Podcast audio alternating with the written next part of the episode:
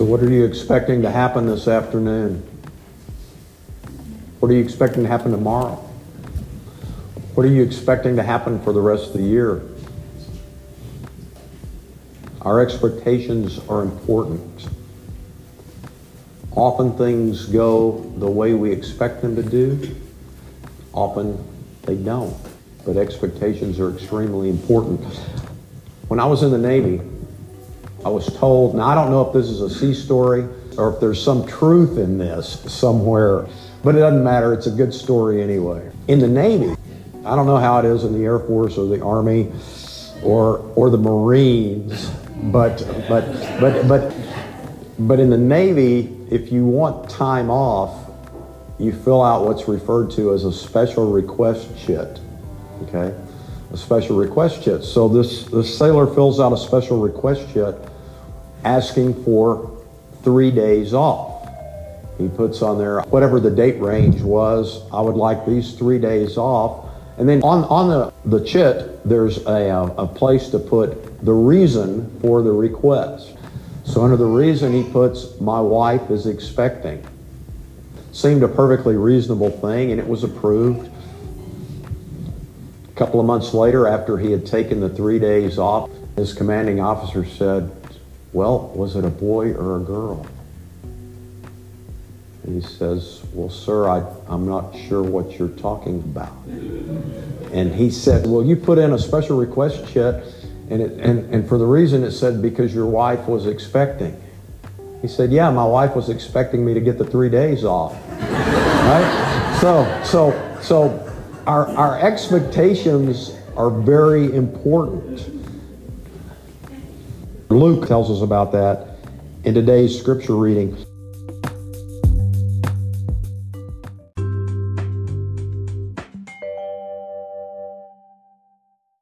Today's scripture reading is Luke chapter 3, verses 15 through 20. I'm going to start at verse 7 because, because one of my favorite quotes in the Bible is here. You know, this is, you know, John, John the Baptist was a man after my own heart. So, starting at verse 7, it says, John said to the crowds that came out to be baptized by him, You brood of vipers, who warned you to flee from the wrath to come? Bear fruits worthy of repentance. Do not begin to say to yourselves, We have Abraham as our ancestor.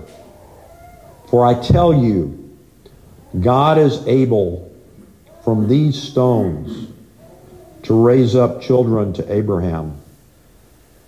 Even now, the axe is lying at the root of the trees.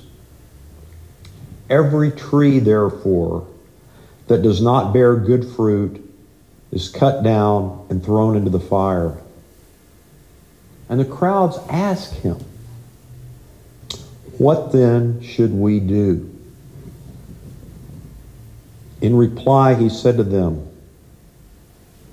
Whoever has two coats must share with anyone who has none.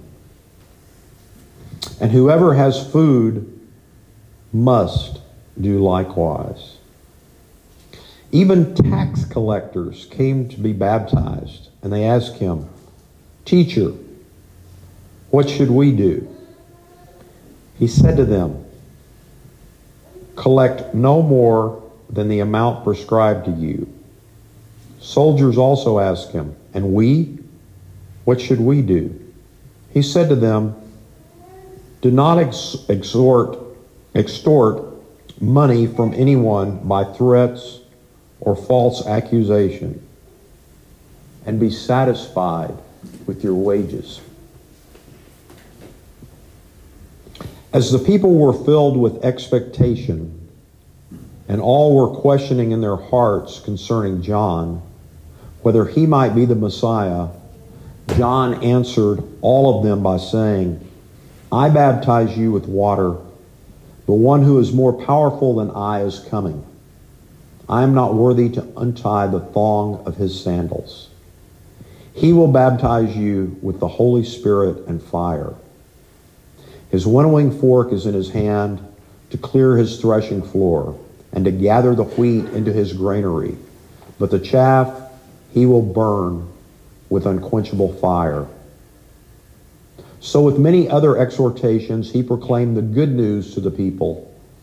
But Herod, the ruler who had been rebuked by him because of Herodias, his brother's wife, and because of all the evil things that Herod had done, added to them all by shutting up John in prison. Now, when all the people were baptized, and when Jesus also had been baptized and was praying, the heaven was opened, and the Holy Spirit descended upon him in bodily form like a dove. And a voice came from heaven You are my Son, the beloved. With you I am well pleased. The word of the Lord for the people of the Lord. Please be in prayer with me and for me. Gracious and loving God, God who is with us, may the words of my mouth and the meditations of all our hearts be acceptable in your sight, our strength and our salvation. Amen. I wanted to go back and read those, those starting up there at verse 7 instead of verse 15 because I, I, I wanted to set the scene to remind all of us, all of the people that were out there listening to John and following John at that time. It wasn't just a handful of, of religious folks. There were, there were people from all across society. It tells us there that there were tax collectors, there were soldiers, and there were all the other people that were following John. See, they were looking for a Messiah. Of course, their expectation of a Messiah was not quite what God had planned. They were expecting somebody who would lead the people into a new government, into a new political structure, to, to get rid of the Romans and take uh, Judah back over for the people of Israel. And John was kind of fitting that profile because he had great crowds following him. And again, as, as, as Luke pointed out there, those crowds that were following him were from all across society. They were from all across society. But John said, I'm not the Messiah. I'm not the one. There's one coming after me who's greater than I am, who's a lot greater than I am. He said, I baptize with water, but what? He's going to baptize you with the Holy Spirit and with fire. Now, if the fire thing throws you off, think about Luke chapter, uh, excuse me, think about, I should, second Luke or Acts chapter 2, when we talk about the day of Pentecost and it talks about the flames of fire, the tongues of fire that came down on the people as they spoke in other languages.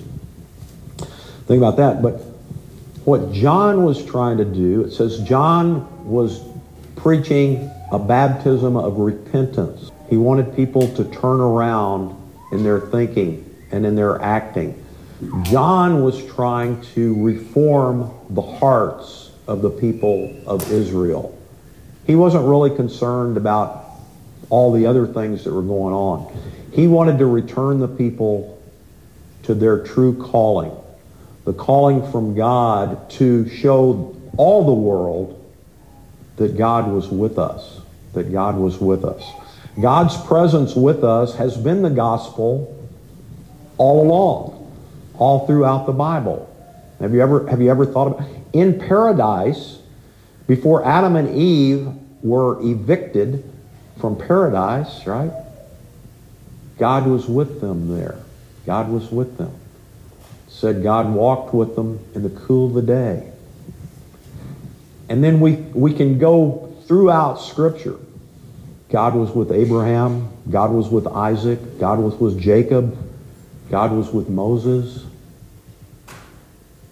God was with David when he slew Goliath and in many other times in his life.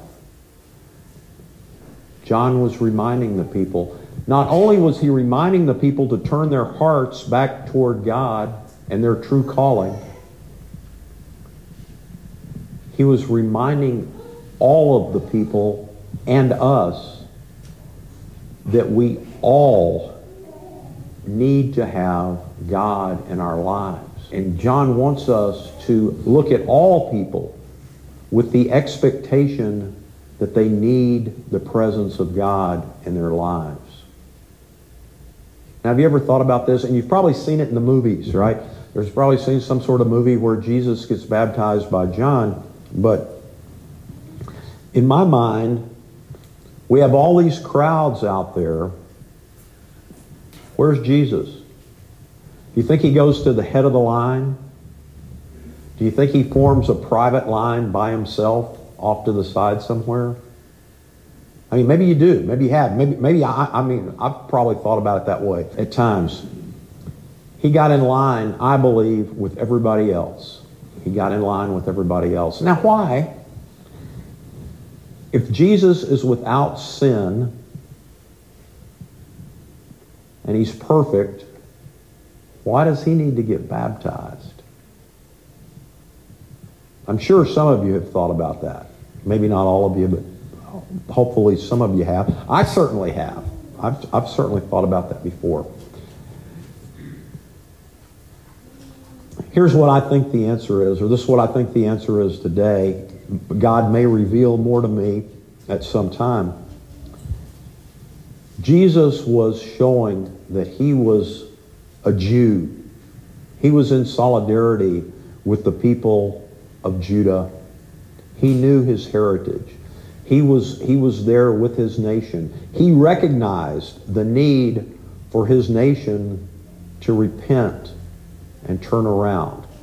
He was one of them. But he's also one of us, right? And he understood the broken world that we all live in. He understood the brokenness of all of us. So he got in line just like everybody else. Just like everybody else. Think about that. And was baptized by John. Here's a question for us. We as a church today, are we really willing to get in line with everybody else in the world? Or would we rather say, well, I'll get in line with any of y'all, but there's some people out there that I really don't want to get in line with, right? Jesus was perfect. And he got in line with all those people. We need to all have the expectation that we all need the presence of God at all times. The next thing we need to expect is we need to expect that God will and does send the Holy Spirit to empower all of us, to give us the stamina we need, to give us the wisdom we need, to give us the words we need to share God's love to a dying world. Jesus did that. It says when Jesus was baptized, it doesn't say he immediately got up and started preaching. It says he what? He prayed. He prayed. And when he prayed, the Holy Spirit came upon him. So Jesus did not presume to do anything in his own power. He even said later, I mean, I mean, he says, he says, he says what? It's not I, but the Father in me that does the works. He understood that his true place was to seek God's will, not his will, and that he needed the power of the Holy Spirit to help him do that. And he got it and he demonstrated it. So we all need to expect that God will give us the Holy Spirit to have the power we need. What is spirit? Spirit is unbodily personal power, is what it is. You look at it over and over and over again in the Bible. And you'll see examples of that. And finally, what we all need to expect today and remember is we need to expect God's presence everywhere, at all times, everywhere, because God is present. And I would ask us, I would ask us to think about, I would ask us to think about this. How would your behavior change if you really thought that God was sitting or walking right by you all the time? I would, I, you know, I would bet, and that's probably not a good thing to do in church, right? I, uh, but, but, but that's okay. You know, when, when, uh, when, when, when Judas uh, offed himself, it says they cast lots to see who the, uh, who the runner-up was going to be, right? Or, or the next person. I would bet that there are probably people in here who within the last 24 hours have had not so nice thoughts about somebody else on 1604. Okay? They may have even used sign language with some of those people, right? Now, now, would you have done that if you really thought God was right there with you? I'll just leave you to think about that. So Jesus gets baptized, and what does it say? It says, A voice came from heaven. This is my Son, the beloved, in whom I am well pleased. I'll just, uh, this afternoon or, or later this week, read Psalm 2, read Isaiah 42. That's where those words come from. So here we have a case of God quoting Scripture.